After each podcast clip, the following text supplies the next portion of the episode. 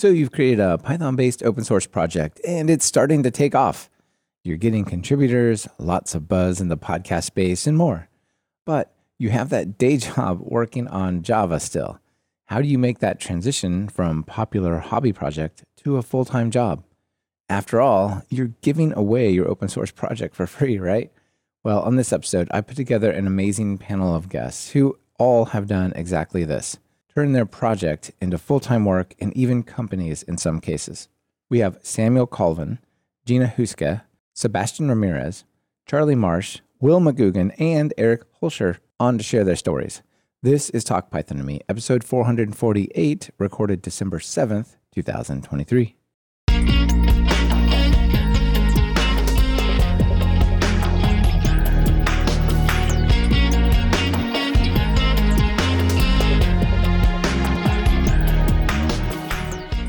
Welcome to Talk Python to Me, a weekly podcast on Python. This is your host, Michael Kennedy. Follow me on Mastodon, where I'm at mkennedy, and follow the podcast using at TalkPython, both on fosstodon.org.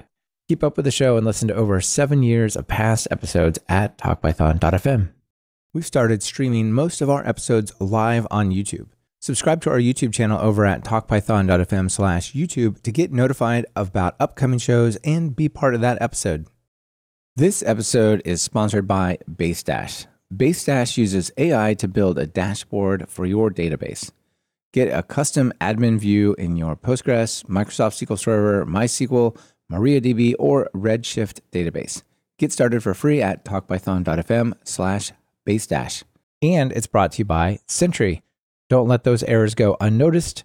Use Sentry. Get started at talkpython.fm slash Sentry.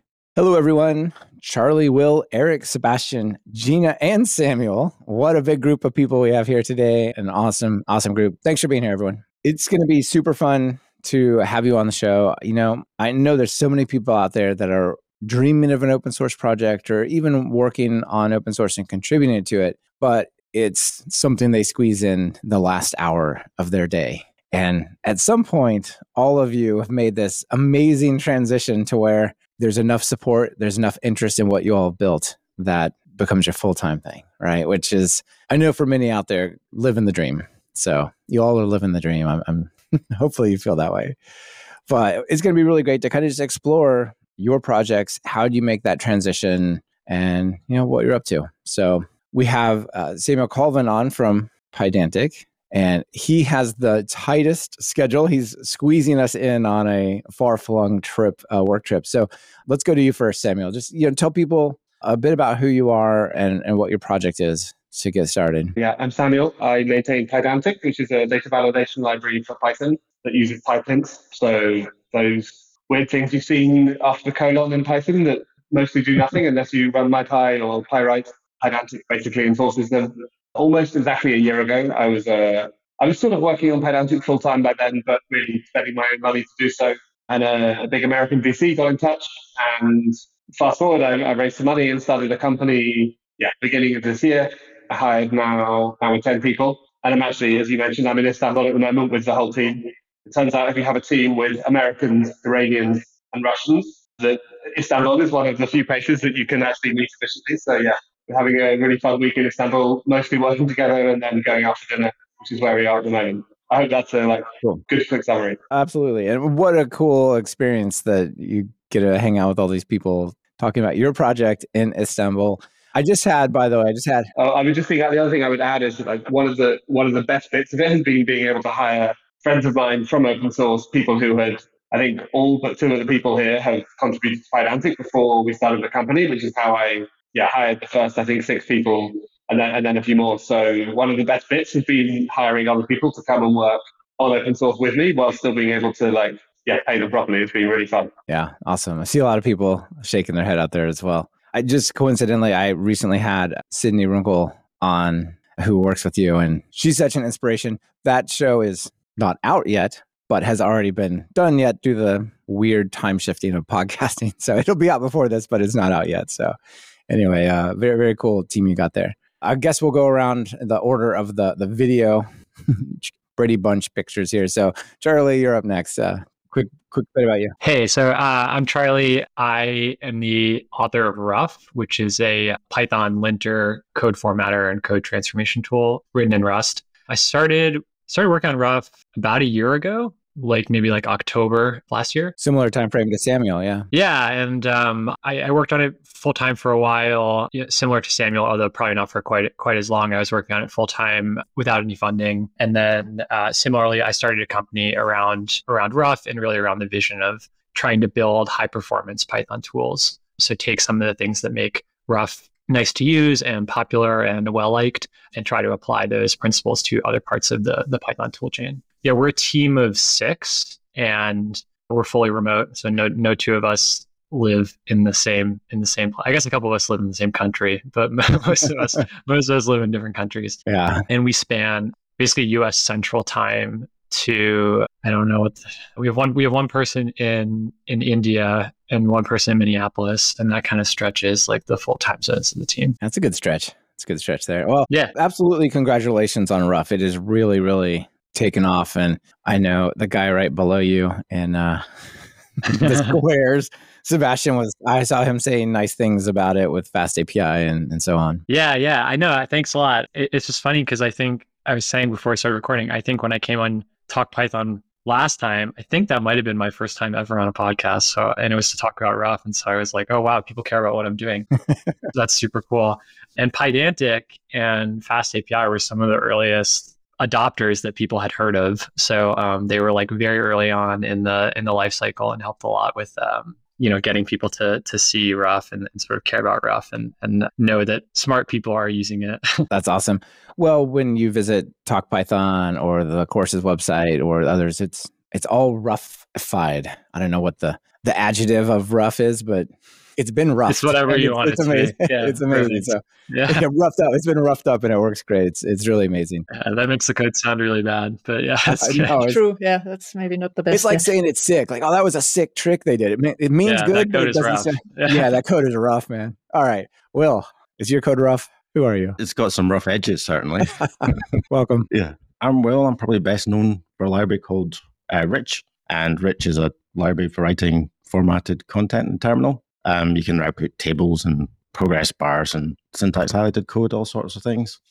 And uh, that became quite popular in the Python world. I think there was a there was a need for it. And two years ago, I founded Textualize, uh, which is a company which builds on Rich to produce a library called Textual, uh, which allows you to build user interfaces inside the Terminal. And these are kind of more like web interfaces and less like Curses applications. Yeah, I was just thinking almost like Flexbox you can dock stuff to the side and that's part of a UI. But it's it's pretty amazing what you built. Yeah. I think it's pushed the terminal far beyond what many people thought the terminal should be doing. It's been very cool. It's been a process of discovery. It's kind of strange. We've got technology that's been around for for decades and still discovering things that they, they can do which um, people haven't tried before. So yeah, it's been a lot of fun. And uh, it's been great to work with uh, a small team of developers. We've got a small core here in Edinburgh, Scotland, and we got one developer in Portugal. Mm-hmm. So yeah, it's it's it's been great, and I've, I love the reception and I love what people are building with it. Yeah, it's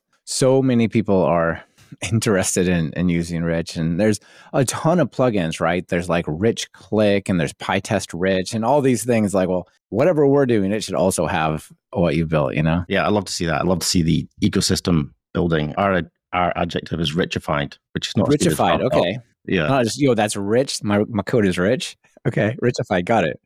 I love it. We all have adjectives that we got to put on things. yeah. I'm a big fan of your, your, you and your team's work, by the way. I mean, I'm sure you hear it all the time that you build awesome stuff. Cheers. I appreciate it. Yeah, indeed. We all are. Eric, welcome. You and I are uh, coming in somewhat local here out of Portland not Istanbul. I'm actually out in Bend at the moment. Uh, so yeah, I absolutely love Bend. So lots of mountains and whatnot. But yeah, so my my background in mariculture folks probably know me from kind of the Read the Docs ecosystem. I feel like I've been doing this for a while compared to everyone else here. Uh, the project actually started in 2010, which is kind of amazing. And then we actually built the, uh, started the company around it in 2014. So coming up next year, that'll be 10 years. And so, yeah, and we're all uh, bootstrapped. So we haven't done any venture capital. It's all been kind of just built, built up the open source and then kind of turned it into a company on top of that. Uh, we kind of have a, a business model of doing paid for private hosting, you know, companies as well as advertising on open source. And we spun out a kind of a separate business called Ethical Ads that we built kind of to basically make, you know, better advertising on the internet. Not doing any of the the creepy tracking stuff. So Read the docs is so critical to the open source space, not just Python, but especially Python. yeah, Yeah, I mean, so awesome work on that, and then just you know, good job on the the ad stuff as well. It's the tendency of the whole ad space is to be super creepy and just like how much can we resell and how much can we buy to mix in to like create these shadow profiles? And it's not a good social trend. It's it's not good for people and it's not really necessary right? Like if i want to you know i've sponsored ads on uh, read the docs or had run ads on read the docs before and i mean we had a flask course. And let's just you know run that ad on Flask instead of like, let's see if we can track somebody through Instagram over to Facebook, who knew, over right? whatever. You know? exactly. we call it yeah newspaper advertising and and it's sort of been really cool with the advances of ml like the content targeting has gotten pretty good right so it it's definitely a lot easier technically these days to to kind of do that content matching but yeah i think in terms of the kind of open source maybe the way that i'm a little different than other folks here is we're actually running something more akin to a service so read the docs all the code is open source but a lot of the usage is open source projects using our hosted service uh, we do obviously ship a lot of code probably our sphinx theme is is probably the most kind of well-known actual software that people are running a little bit similar to the folks here the kind of sidebar on the left and and yeah so i think that's kind of the background is yeah we have a little bit of everything but yeah it's a little more akin to something like a saas app i would say but the code is all open source we do get uh, contribution in that way as well Yeah. Awesome. And, you know, it sounds a little similar to what Textualize is, is working towards as well, hosting. I mean, it's more hosting people's apps than uh, hosting people's docs, but not terribly different. paying for services is a classic open source monetization strategy right like you have some way to kind of build the monetization on top so Yeah. It's like what you build is great, but it's kind of hard for me to run. Could you just do that? Like, yeah, sure, we can do that. Sebastian, always good to see you. Welcome back. Thank you very much for having me. Hello, everyone. Sebastian Ramirez or Tiangolo. Uh, I created this uh, little tool for building web APIs that is called Fast API, and it has been growing quite a bit. People have liked it, fortunately. And like, yeah, that, that's that's it. I, I'm probably the only one that hasn't built a company here, I guess. okay, maybe. Okay, then Yes. there, there are two of us. nice. I want to hear that. Okay, so uh, this year I have been able to work full time on open source because Sequoia Capital, the VC firm, started this open source fellowship, uh, and I am the first fellow, so I am kind of the test trial of like the, the program. So I get you know like just to work full time on open source, and that's how I've been able to just yeah release a bunch of stuff in FastAPI and the ecosystem, like the other libraries, Fast API, SQL Model, Typer, and like a couple of other things. Uh, but yeah, that that's pretty much it. Yeah, awesome. Well, Fast API is definitely the poster child for modern Python on the web, you know, and Samuel's work obviously is central to that as well, right? With Pydantic being such a, a core element there. So very awesome. Yeah, and like I mean, Fast API is built on top of like great open source tools underneath. So Pydantic does all the data validation, serialization, documentation, and on the other side, Starlette does all the web parts. So yeah, it's like and like you know, like it's a very close. How do you call it? Like uh, close friendship between all the projects. Pydantic, Starlette, Uvicorn, Fast API. Like you know, like uh, we, we actually know each. By this point, we actually know each other in person. Like the current maintainer of Starlette and Uvicorn works for the Pydantic company and, we, and he's like the top fast API expert right now. Like you know, like it's it's uh, it's very nice because helps the dynam the dynamism of like the Yes, speed absolutely. of building stuff. Uh, is is great. So yeah, Yeah, I imagine a lot of people don't realize the interconnections between these different projects that are at play here. yeah, it's definitely super fun. Absolutely. And then it's worth saying we in Pydantic use Fast API as well as contributing to the libraries that build it. We also use Fast API for the services that we're building. So we're like consumers, both directly and indirectly, of the things that we maintain in open source. Awesome. Chat quite often to Sebastian, so it's. It's turtles all the way down, basically. Exactly. This portion of Talk Python to Me is brought to you by Base Dash. Base Dash is the custom admin panel for your database that you don't have to build. We've all dealt with endless ad hoc requests for data access. Your support team wants user records, your non technical co founder needs to see charts, or your engineering team needs an easy way to share your SQL queries. These all sound like relatively simple tasks, but between building an internal tool, setting up an analytics product, and then switching back and forth between that and your SQL client, you've lost so much time. Base Dash gives you that time back. With Base Dash, you can instantly generate a visual UI for your database. All you have to do is connect your data source. It uses AI under the hood to generate the perfect admin panel for your data. Voila! Now anyone in your company has access to the data they need. They're rolling out a ton of new features like the ability to create charts using only natural language. You're going to get hours back in your day, and I promise you won't want to build an internal tool ever again. Check them out by visiting talkpython.fm slash basedash. That's talkpython.fm slash basedash. The link is in your podcast player show notes. Basedash is free for small teams, so give it a try. You've got nothing to lose. Thank you to Basedash for supporting the podcast. Gina, also awesome to have you back. Willkommen. Uh, very happy to be back. That's really, really great to be here now, I think for the second time. So, and the third if we call Python Bytes. So, yeah, my name is Gina Häußge, and I'm probably, yeah, I don't know if I'm if I'm that well known throughout the Python uh, community, but I'm quite well known in the 3D printing community for having created Octoprint, which is the snappy web interface for your 3D printer, and the server part of that is all written in Python. And I started a project back in 2012 when I got my first 3D printer as your regular pet project on the side after hours, vacation, blah, blah, blah. In 2014, I got hired by a 3D printing company to work on it full time. And in 2016, that company ran out of money and I suddenly found myself with a full fledged, full grown open source project and no funding uh, whatsoever. So I tried this whole crowdfunding stuff with Patreon, and that is pretty much how I've been working ever since. So I'm self employed under German law, I'm a freelancer. And yeah, all my income comes from people who just send me money. Uh, for working on Octoprint and Did you that. say since 2016? Since 2016, yeah. Wow. Okay. Cool. So full time since 2014 and self employed and crowdfunded since 2016. So it's been a while. That's awesome. I also went full time on all my stuff here in 2016, although it's technically not open source. It talks a whole lot about open source stuff. So totally awesome. But that's it's been a while. Congratulations. Thank you. I'm still surprised yeah. it works. To be honest, I'm I'm uh, waiting every day that it stops working. And yeah, actually, this year it came a bit close, and then I put out like a blog post, basically along the lines of, you know, like the income is going this, but the usage numbers are going that. So something is amiss here, and we need to talk. And then the community rallied and stuff fixed itself again. So that is pretty amazing. That's really awesome. Congratulations. It's easy for people to just go, oh, it's free. And there's some people supporting it and just kind of assume that things are taken care of. But yeah, yeah really good. Really good. Yeah, you have a ton of supporters on GitHub sponsors as well, right? Actually, I've diversified over the years. And in the beginning, it was only Patreon and PayPal. And then I started adding new payment platforms and options because people prefer to be able to use the stuff that they know. And some people don't like Patreon, some people don't like or don't know GitHub sponsors and stuff. And so you just give them the options to choose whatever they feel comfortable with. And this increases the likelihood that they actually will go through with throwing something in your head, so to speak. Yeah. At least that's my feeling. I don't know. I, I think the GitHub sponsors has been really positive for open source. Think it's it's made it pretty easy to just check a box. They already have your credit card potentially, and you just want to give a little support instead of you know one time PayPal donation here that you forget about after once and and all that. Before we move on here, there's a funny comment, nice comment out. Kanish says, "the this group, look at all of you. You guys are the Avengers of Python open source, right? Which is kind of like the superheroes. I love it.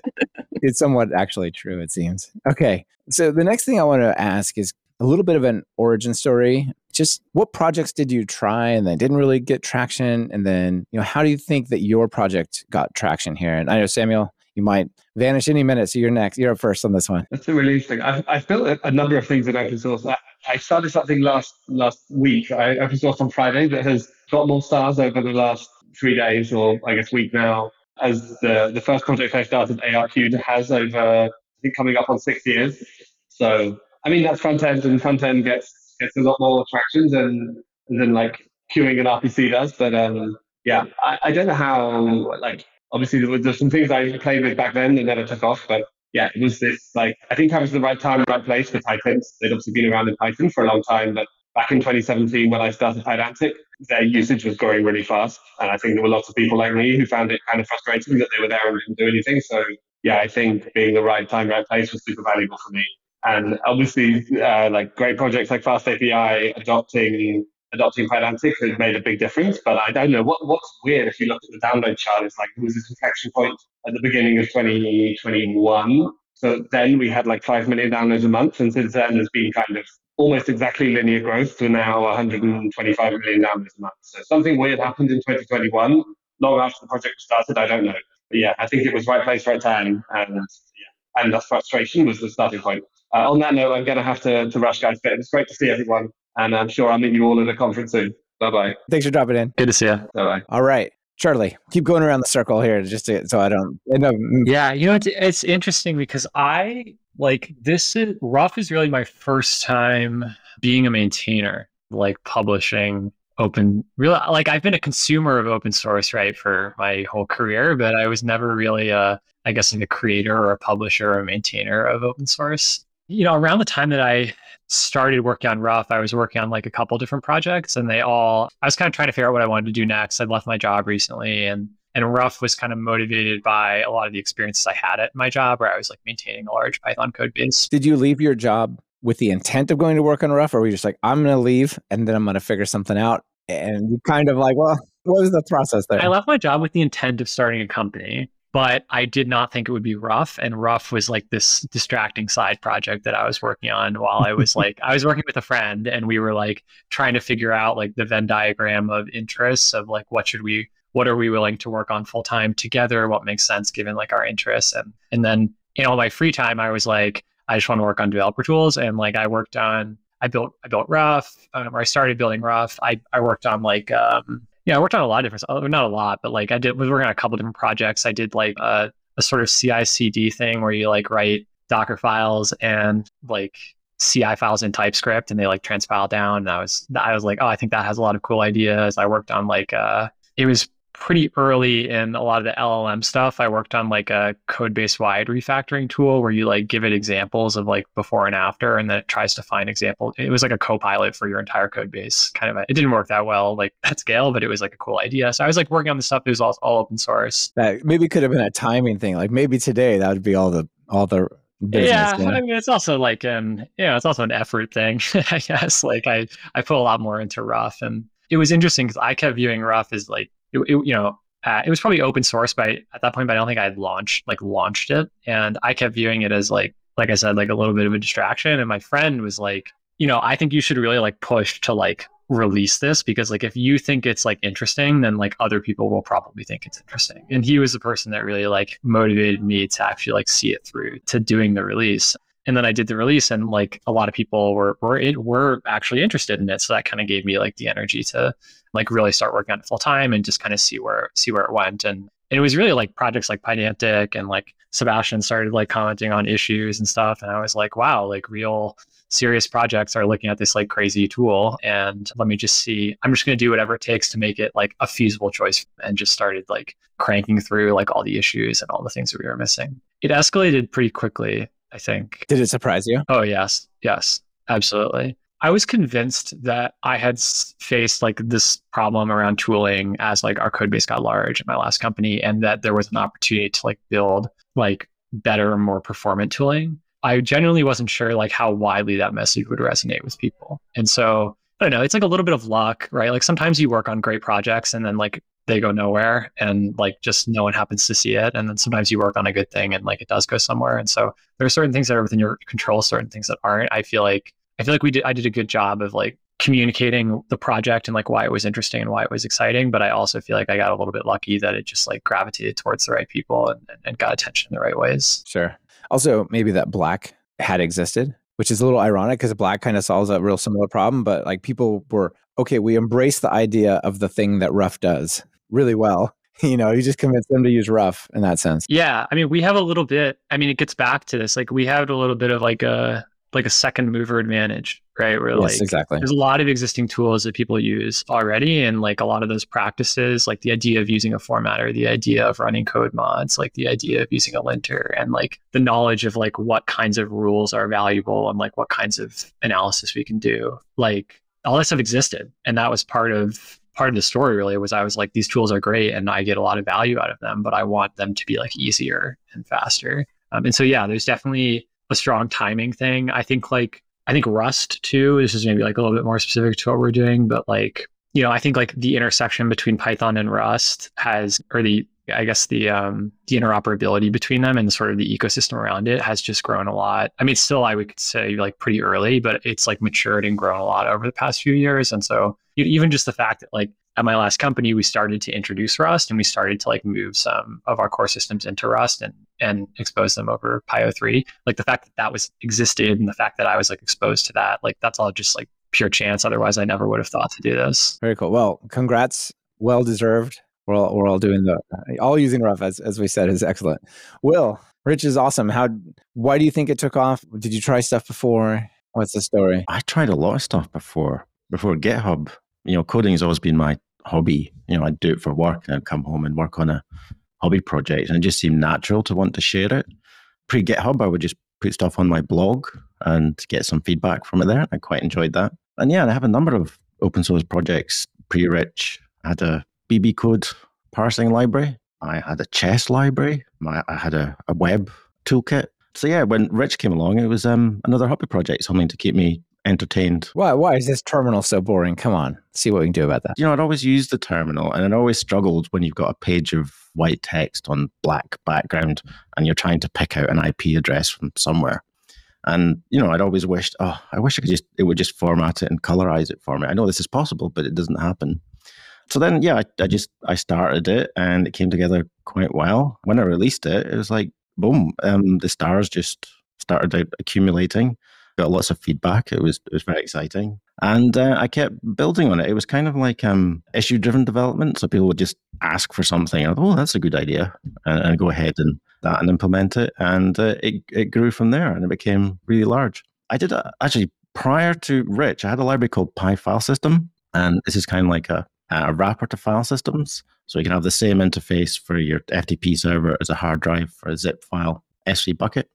And that got some use in the community. It wasn't enormous, but um, that taught me a lot about building open source, you know, managing feedback, issues, etc. So that was a great experience when I started working on on Rich, and uh, I I was very surprised actually how successful it became. I remember like, the first time I realized that this was bigger than just a hobby project is when someone told me off for violating SemVer. I released a, a clear a clear breaking change because I thought oh, nobody's using that yet, they were. so the next day I got told off quite appropriately. And then I thought, okay, I'll have to take this more seriously. If people are using this in their day job, they can't just have someone who's just like throwing new bits of code and changing functionality. Uh, they had to I had to treat it like as it was an actual my day job. Yeah. Well, everyone on the call here probably has a little bit of nervousness about like if I break this, there are a lot of people that depend on this thing. Yeah. And it's so different. Like it just changes so much. Or Like the early, like when you were talking about the issue driven development thing too, I was like, I just remember that phase of like Ruff where it was like, anyone who cared all about the project, all I wanted to do is like make them happy, right? and I was like, oh wow, yeah. like, that seems like a cool idea. Like, let's definitely do it. And I would just like, you know, it was the point in time where I could like fix the bug, cut a release the same day, and then like their thing is fixed, and then it's like, yeah. okay, great, now we have a relationship. Like, thanks for using my thing. Like, blah blah. blah. I just think like but that changed that's changed so much right because then i went through the same experiences of like i i ship a release with a breaking change that i didn't really document a lot of people get upset and then you realize okay i actually have some more responsibility now yeah these days it's more like trying to find the balance between saying no to stuff that you then have to end up maintaining and not like disappointing people too much because you say no or things like that and then trying to to keep this whole um, interaction with people nice even though you don't want to do stuff they, they want you to do because you know it's better for the project. This portion of Talk Python to Me is brought to you by Sentry. You know Sentry for their error monitoring service, the one that we use right here at Talk Python. But this time I want to tell you about a new and free workshop. Taming the Kraken, managing a Python monorepo with Sentry. Join Salma Alam Naylor, senior developer advocate at Sentry, and David Winterbottom, head of engineering at Kraken Technologies, for an inside look into how he and his team develop, deploy, and maintain a rapidly evolving Python monorepo with over 4 million lines of code that powers the Kraken utility platform. In this workshop, David will share how his department of 500 developers, who deploy around 200 times a day, use Sentry to reduce noise, prioritize issues, and maintain code quality without relying on a dedicated Q&A team. You'll learn how to find and fix root causes of crashes, ways to prioritize the most urgent crashes and errors, and tips to streamline your workflow. Join them for free on Tuesday, February 27th, 2024 at 2 a.m. Pacific time. Just visit talkpython.fm slash sentry dash monorepo. That link is in your podcast player show notes. 2 a.m. might be a little early here in the US, but go ahead and sign up anyway if you're a US listener, because I'm sure they'll email you about a follow up recording as well. Thank you to Sentry for supporting this episode. PRs are like cake or puppies. Uh, if it's a simple bug fix, that's like cake. You'd like, thank you. Um, I enjoyed that cake, then move on. But some PRs are like a puppy. It's like, perfect, you like puppies, but you've got to feed them and clean up after them. Why am I standing in the rain with this puppy on like a Friday night? How did I get here? Collecting the puppy's poop. Yes, exactly. Sometimes you say thank you, but I just can't. I just can't look after another puppy right now. That's a difficult thing to come to terms with when the project gets a bit more mature. Because previously you're accepting all the puppies, but then you have to start saying no, no to puppies. And Rich definitely got there because it accumulated. Do you hate puppies? Come on, that's a pretty hard stance. I'm kind of a cat person, to be honest with you. But yeah, I mean, you have to say no eventually. Yeah. I think this is where this is where plugins always kind of like to take the center stage, right? You're like, just oh, that sounds like a great idea for you to maintain external to my library. that was exactly my approach to the whole situation. Yep. Here's a plugin API. Have fun. but also the probability of some little change breaking someone's code and like being considered a breaking change grows as the project grows in usage and like you know Mhm. like at some point it's like almost any change will end up breaking someone in very unexpected ways because they are doing something really really weird but you know like someone is doing it so like it, it, it becomes more and more difficult to know like is this a breaking change or not? Like no one should be using this variable here or this parameter but like you know there's someone out there doing that. So Mm. i feel defining what is actually a breaking change and what is what uh, what is a strict semver gets more difficult as things grow. Yeah i don't know. Mhm. One of the things I like that the Django project did was kind of basically only things that are documented are supported. Basically, that was kind of the line they drew, and I thought that was a pretty good, pretty good way to to draw it. But yeah, you're always, you know, that never actually works. That doesn't make people happy. It just gives you plausible deniability. Don't yell at me. It's not my fault. I think adding a formal like versioning policy is one of the best things that we did because for a long time, Ruff was just we only used patch releases, so we got to like zero zero, like two eighty five or something, and we had basically no guarantees about what would or wouldn't change like across releases. And as the project got more and more popular, like that started to cause more and more problems. And so Zanie, someone on our team, like when they joined, one of the first few things they did was like create an actual formal formal versioning policy, and we added like preview behavior. So like you can opt similar to what Black has, you can kind of opt in to like breaking or more experimental changes. And so now we have like clear expectations around what it means to like bump a minor release, et cetera, et cetera. And like that has made our lives a lot easier, like actually having clear expectations around that that are communicated and respected. But it's the kind of thing that you just don't think about at all until it, at least I didn't, until the ratchet got bigger. Yeah, some people's code runs things like Fast API or Octoprint or whatever. Your stuff rewrites people's code. Yeah, but at least it doesn't run at runtime. I don't know. I actually think it's easier. yeah, Indeed. All right. Eric, uh, I find you talk about the plugins thing because like I've actually like, very intentionally taken the opposite approach, which is we have like almost no public API because like the only public API is the CLI, and like we don't expose our API in any other way, and that's because like we know we're going to change like everything internally like pretty dramatically, and so we wanted to have like full control over that without having to worry about breaking people's stuff yet. But it's like it's starting to become more of a problem because more and more people want to use it as a library in like different ways but it's it's sort of a counterintuitive way to like make our lives easier as maintainers was like not expose any public API apart from the CLI. yeah, very interesting. Just a funny, funny sort of anecdote. I'm uh, rewriting a lot of the documentation for SQL model uh, because I want to have examples. Right, right now, I have examples that are compatible with Python 3.7 and above, but actually 3.6 and above. But I want to have also the syntax for 3.9 and 3.10. In 3.10, you can have like the unions using the vertical bar and these things. And I want to have examples for each one of those. So the approach I did was to write a script that will automatically update each one of the files by calling Ruff as a sub process. So that's the API. and then like, you know, like I'm in the process like doing all that stuff, but like, yeah, it's like an- another fanboy great. of Ruff trying to trying to No, use it as an API before it's available. Yeah, with, with lack of an before API, as- right? An API will be created.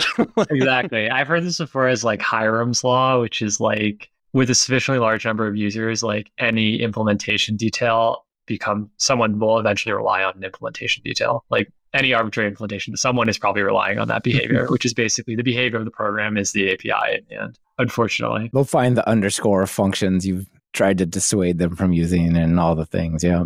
Eric, what's the the origin story for Read the Docs and what did you try and how do you think it caught on? Yeah, so I mean, this was kind of way back in the day, but yeah, I kind of got started writing Django plugins. You know, apropos to the conversation, uh, you know, I was working at um, the Lawrence Journal World, that where Django came from, and it was kind of early in my career, and I was just kind of getting excited about open source and blogging, and just basically built a few of these kind of testing related open source projects. And then that was kind of where I got started with open source. And then basically it was the classic scratch, scratch your own itch thing, right? Like it's like, I have a bunch of open source projects. I want to write documentation. How do I solve that problem? And back in the day, that was a, a much harder problem to solve, right? It was basically just like build a zip file and upload it to uh, packages.python.org, if uh, folks remember that one. Mhm. or was it packages or whatever the docs there was a docs hosting uh, on PyPI basically. And yeah, basically just wanted to kind of build a better version of that that integrated with GitHub. I feel like webhooks were like the cool new thing back in 2010, you know. uh,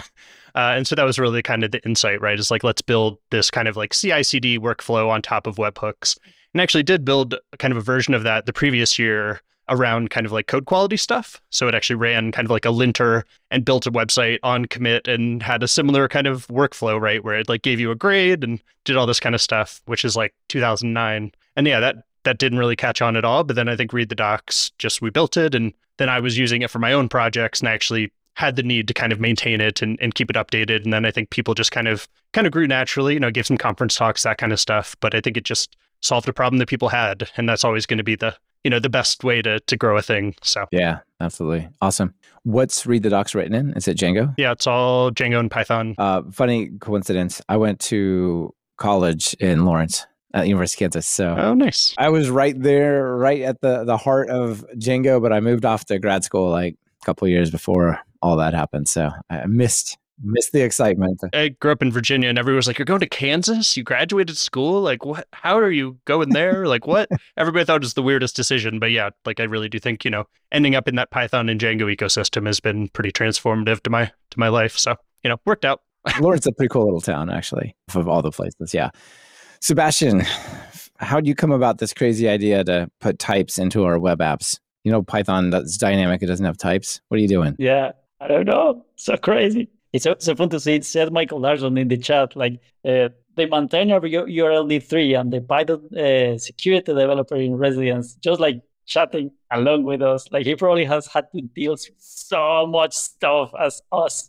Uh, just talking here. I'm Really sure. fun. I'm sure. So, like the, some of the first things that I did in open source were actually Docker images for deploying Flask because I was working with Flask, and deploying Flask was difficult, and I needed to be able to combine Nginx with UWSGI and like a bunch of things, and like they all had their own custom configuration files, and it was you know like so difficult. I didn't like doing that. And then I just had to study how to do that stuff. And then after going through all that, I wanted to save everyone else's time doing that. So it was like, well, let's just put a Docker image with this and a lot of documentation of how this Docker image works and how it, how you can use it with some sensible defaults. So you know, it was just like a weird contraption. That was it. But it actually grew and like got like a few stars, like a bunch of stars. For me, it was a lot, you know, like a hundred stars. Oh my gosh, I'm an open source developer.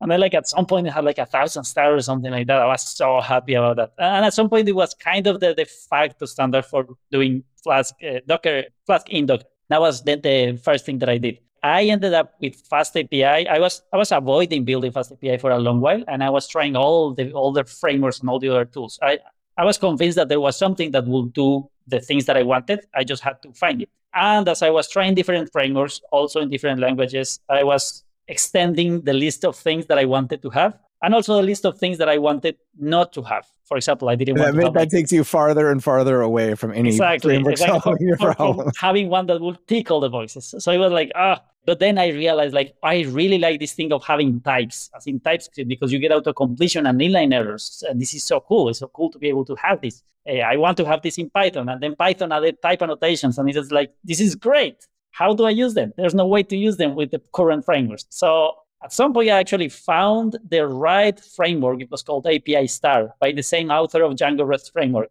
It was just missing some authentication stuff. I said, like, okay, I'm going to contribute to the auth stuff. When I was about to jump into the code, he said, I have to deprecate this. I will go focus full on Starlette. And then he went to build Starlette. This is Tom Christie, which is super prolific and an amazing open source person in general. And then at that point is when I said, like, ah, damn it, just have to try it. Let's just do it. So I'm just going to try to build something that will be kind of a spiritual successor to uh, API Star, built on top of Starlette. So I was, you know, like I was actually inheriting all the learnings from Flask, Django, Django REST framework, and all the, the ecosystem, and just like bringing all those ideas together. At least that was my intention. And then I wanted to have a bit of better type annotations. So I, I saw that Pydantic was using standard type annotation. So people wouldn't have to learn this, like, you know, from fast API import special string or something like that. Just instead of that, just use pure string. So I wanted to have something based on standards, uh, like OpenAPI, JSON schema, and all the stuff and based on standard Python and to have like the simplest syntax possible and to, you know, like give the best developer experience possible while, you know, like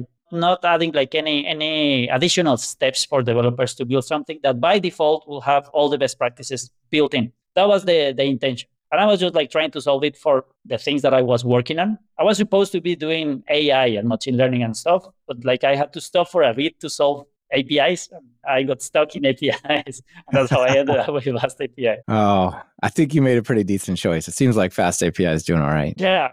you know, I just saw you. Um, much better than what I ever had expected. Yeah, I know. Congratulations. It's, well, it's also deserved. But I also just saw an X, I don't know, a post on X Twitter, whatever you, however you address these things where you said you showed a, a, a graph where the number of st- github stars for fast api just passed flask and you know i have a lot of respect for flask and the pallets team and david lord and, and all those folks but you know awesome awesome that your your stuff is taken off so much. That's really cool. It's super cool. It's amazing. And you know like flask was one of the big inspirations for fast api and i've been able to to be at this point is it's crazy. Like uh, yeah, yeah, i still can't uh, get over it yeah, super cool. Super cool to be able to build all this and to keep building more stuff. So yeah, super nice. Yeah, one one final qu- uh, comment before we move on to Octoprint, but one of the things I kind of see you doing in the world is you're like the, the combiner. You're like, oh, we've got this cool stuff with Pydantic and uh, Starlette and how could we combine it in this way to make this, you know, and, and Swagger and like similarly with SQL model, you're like, well, Pydantic is cool, and but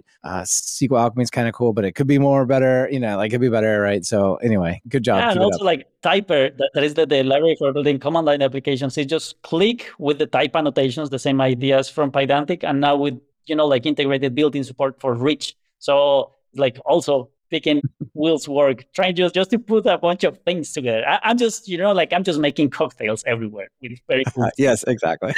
it's more than that, but there is a lot of value in combining things in a smart way, an accessible way. Yeah, awesome.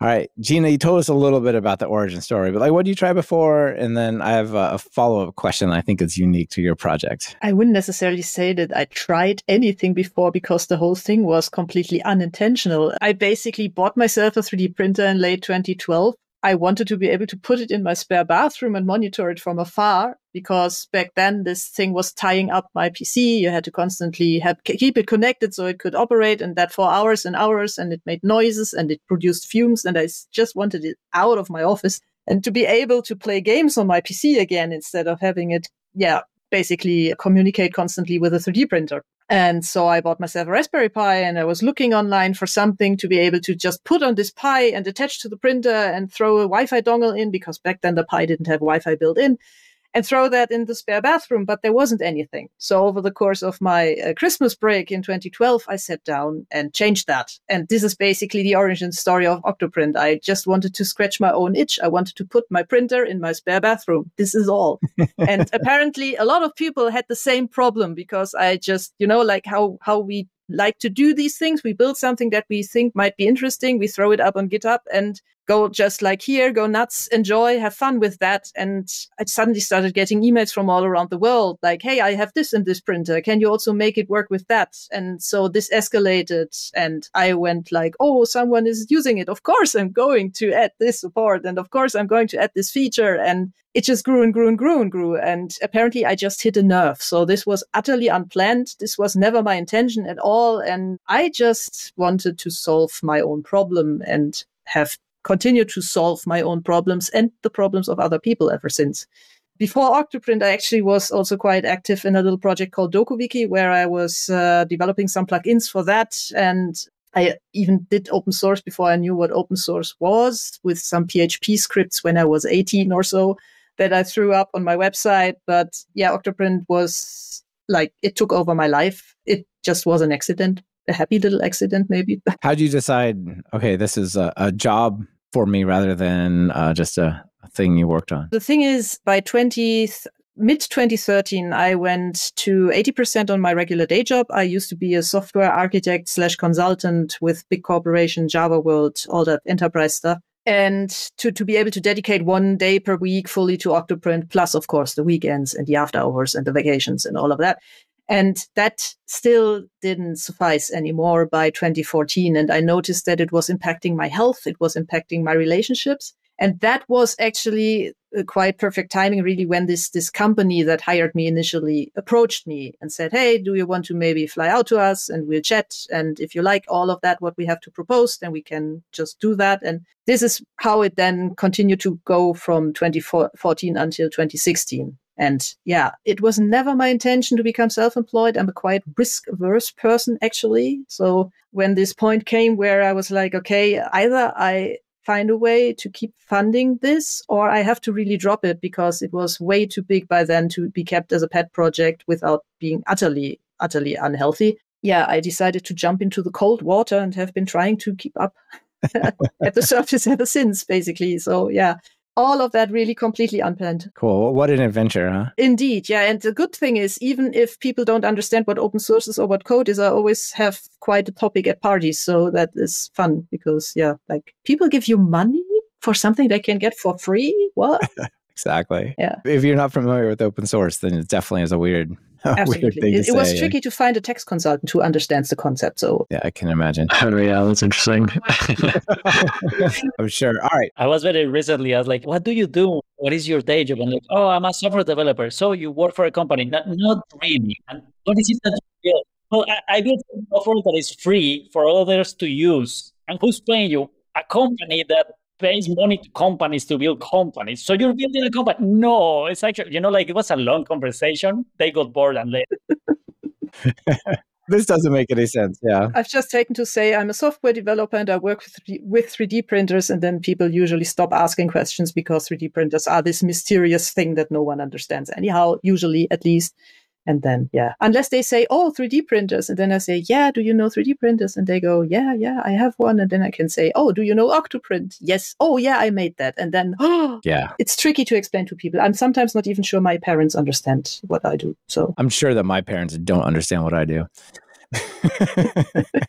that's okay. I'm sure they're still proud of you anyway. It's fine. Yeah, my, my definitely are proud of me. I would like to uh, just maybe getting a little short on time. You're coming up to the end of our Avengers meeting. Let's close it out with this go around one more time. Let y'all, or maybe just as a group, kind of chime in on this. Speaking to the people out there listening who want to start an open source project or want to contribute to open source or somehow kind of get involved in similar ways, what would you do different if you started now many of you have been working on this for a long time. You've had a lot of experience. Like if somebody said, well, the world is, you know, somehow the memory has been erased from the fact that Ruff or Rich or Octoprint or whatever existed, you know, to start over, what would you do different or or the same? I would use Fast API.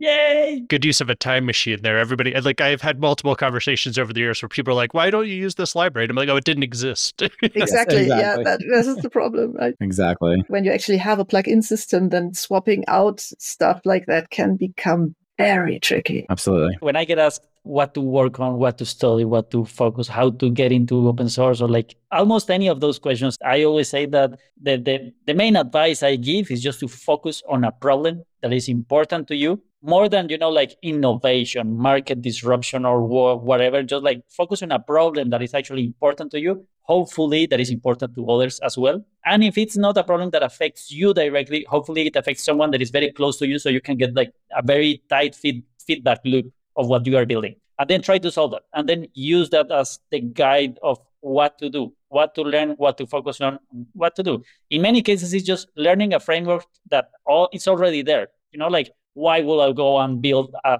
a system to control 3d printers instead of just like learning how to use octoprint uh, in many cases solving the problem is just like using the tool that is already there but then in some cases you end up figuring out that there's no tool and you just have to build it there's actually no a linter and formatter that can be super fast so you can run it every time you just hit save. So then you just have to build it in Rust and like create Ruff. Or like, you know, like there's always like this thing that you are trying to solve that is just not solved there yet. And that is what gives you the best value and the best outcome. In many cases, it can be just like, you know, contributing to another open source project or building something new. But the, the thing is like for me it's just like focusing on a problem that is important. That is what what uh, what has worked for me at least. Good advice. I would add to that that you really shouldn't try to you need to be really passionate about the thing as well, right? It needs to be something that is really something you're into, something that will that you want, will want to spend a lot of time on that is actually not your working hours and such because otherwise the the whole jog until this becomes anything viable, anything big enough to support you in any kind of way, even if it's just being able to, I don't know, drink an additional coffee per week or something. That will be a, a quite long slog and a lot of work and a lot of blood and sweat and tears. And so you really need to be into this so that you want to do that. If you're just in that for the end goal of, I don't know, becoming rich through open source, which by the way will probably not work. Only will. I got rich. then, then this will not work out. You need to focus on the path to the goal and not the goal. A lot of people try to reach for the end goal before they actually are willing to actually walk the path. I also get this along. I, I happen to be uh, in the GitHub star program, and I've had a lot of people ask me, "How do you become a GitHub star?" And that is just the wrong question to ask. That's uh, just the same as it is. How do you become an open source maintainer of a popular project? Like you, you just have to do whatever you are interested in. You have to do work and you have to be passionate about your work. And then maybe if you hit the right nerve, then that will happen and maybe it won't. I think it's very interesting that none of us had like a career path to where we are now. We didn't set out to be where we are now. It just feels like um, we were kind of followed our own intuition and it worked out which means it's very difficult when someone asks me, well, how do you become an open source developer? How do you start a company? It's like, I'm not quite sure. I can tell you my path to, to, to there, but it's very hard for me to articulate to someone else how to get there. I think, I there's just... a lot of luck involved as well, right? It's like you have to do all this stuff and then roll this dice. If it gets a six, then you can be successful. yeah, there's an element of luck, but it's kind of like a luck you make for, for yourself. Yeah. And it, it might take you to somewhere else or it might not. But as long as you're passionate about it and you enjoy it, then great things will happen, I think. Well, also, Will and Charlie, you both took some specific time on your own money to really level up what you're working on, which is that's pretty brave, right? Like not a lot of people would say, I'm just going to spend my savings to work on this project and see if I can make it go. So I mean, you've earned some of that through taking that chance and putting in that time and effort, I think. For me, that didn't last very long because um, for three months I was living on GitHub sponsorship. VCs came along, and then there was like cash, and everything changed. then your world changed, and you had to learn a whole new set of skills. I'm sure. About yeah, and then I had a, a job and responsibilities.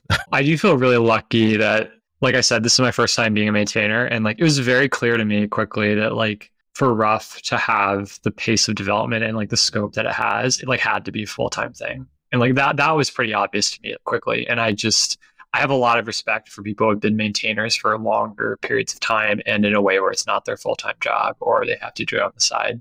I think I haven't really been in that position, but it's already clear to me that that takes like a lot of dedication and commitment. So I'm just, I feel very lucky that I get to work on open source full time. I know it's not all entirely luck, right? Like we were saying, like you increase your luck surface area and then opportunities come your way. But like, but I do think it's just a very fortunate position that like these kind of opportunities do exist. Yeah. Because maintaining popular stuff is a lot. It's a lot. Yeah. There are privileges that come with it, hundred percent. But I mean, yeah, it's a ton. It's a it's a lot of work and a lot of stress. Yeah. and a lot of responsibility. Well, and you don't necessarily have to start your own right away. I didn't have gray hair before this started. You don't necessarily have to start your own either. You could contribute to a really popular one and kind of get into the scene. And, you know, like Eric, that sounds a little bit like your story. Like you were in the Django scene and then spun off from that, what you guys are doing, right? Yeah, definitely. And, you know, part of an open source community and definitely kind of going to PyCon and, and just kind of being surrounded by those people because that was always the, it, it's very lonely work just to have a, an inbox of GitHub issues and then no inbox thank yous, you know, and like going to conferences and that kind of stuff was really where you, you feel the appreciation and you really kind of actually feel the the value that you're providing as well as just the the stress of the uh, of the things you're breaking. So Totally agree with that. Absolutely. The conferences are great to really feel the appreciation rather than just the the requests. they'll say thank you and then they'll give you a bug report, but at least the thank you. well, you know, while I'm talking to you, there was this. Could I just show you this one thing we're doing that's not working right? Like, oh gosh, here we go. An interesting observation for me has been that like a year ago, I didn't really know anyone in Python open source, like at all. And like I was a user of Python in my day job every day, but like I was not inter- interacting with Python. And in a year, yeah, now like Sebastian, we've interacted a bunch. Like there's just a lot of people that I've come to know and think of as like friends. So I think they're really, you know, especially if you're interested in getting involved and like putting in work, I really don't think there are significant barriers. And like you get out of it what you put in. So I think I've been very impressed with just how welcoming and friendly the community has been, especially other maintainers. Yeah, absolutely. Talk to a lot of people who show up at PyCon and they're like, I was really nervous to come here, or I feel like I didn't fit in. And they're, you know, they just had such a, a great experience. And I said, Well, did you feel uh, like out of That was my first PyCon this year. I'd never been to a Python. I'd never been to a Python conference, and so I was like and we like, ended up at such an amazing party. For me as well. Benihana. yeah, that's true. I love the Benihana. Yeah. that was interesting. All right, guys. Well, I think we are pretty much out of time. Anyone want to have some final thoughts for listeners before we wrap it up? Go and build some cool stuff. Yeah, Who's brave enough?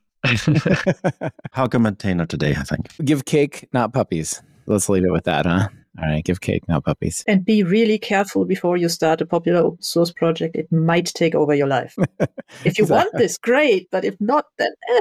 Yeah, careful what you wish for. You might get it. exactly. Gina, Sebastian, Eric, Will, Charlie, thank you all for being on the show. This has been a ton of fun. Thank you very much for having us. A Thank pleasure so and an honor to be with these amazing people. Thank you for the invitation. I agree. I, honestly, I had a blast just like hearing everyone's stories because I hadn't heard any of this before. So thanks, thanks to everyone else, and thanks, Michael. Yeah, you bet. Bye all. Bye. Bye. Bye bye.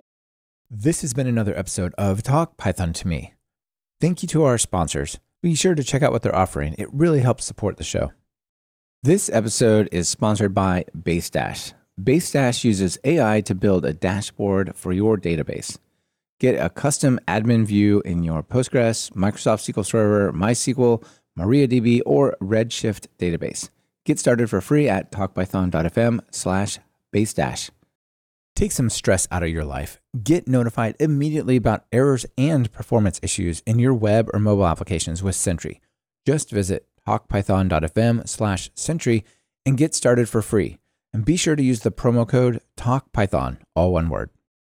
Want to level up your Python? We have one of the largest catalogs of Python video courses over at TalkPython. Our content ranges from true beginners to deeply advanced topics like memory and async. And best of all, there's not a subscription in sight. Check it out for yourself at training.talkpython.fm. Be sure to subscribe to the show, open your favorite podcast app, and search for Python. We should be right at the top. You can also find the iTunes feed at slash iTunes, the Google Play feed at slash play, and the direct RSS feed at slash RSS on talkpython.fm. We're live streaming most of our recordings these days. If you want to be part of the show and have your comments featured on the air, be sure to subscribe to our YouTube channel at talkpython.fm slash YouTube. This is your host, Michael Kennedy. Thanks so much for listening. I really appreciate it. Now get out there and write some Python code.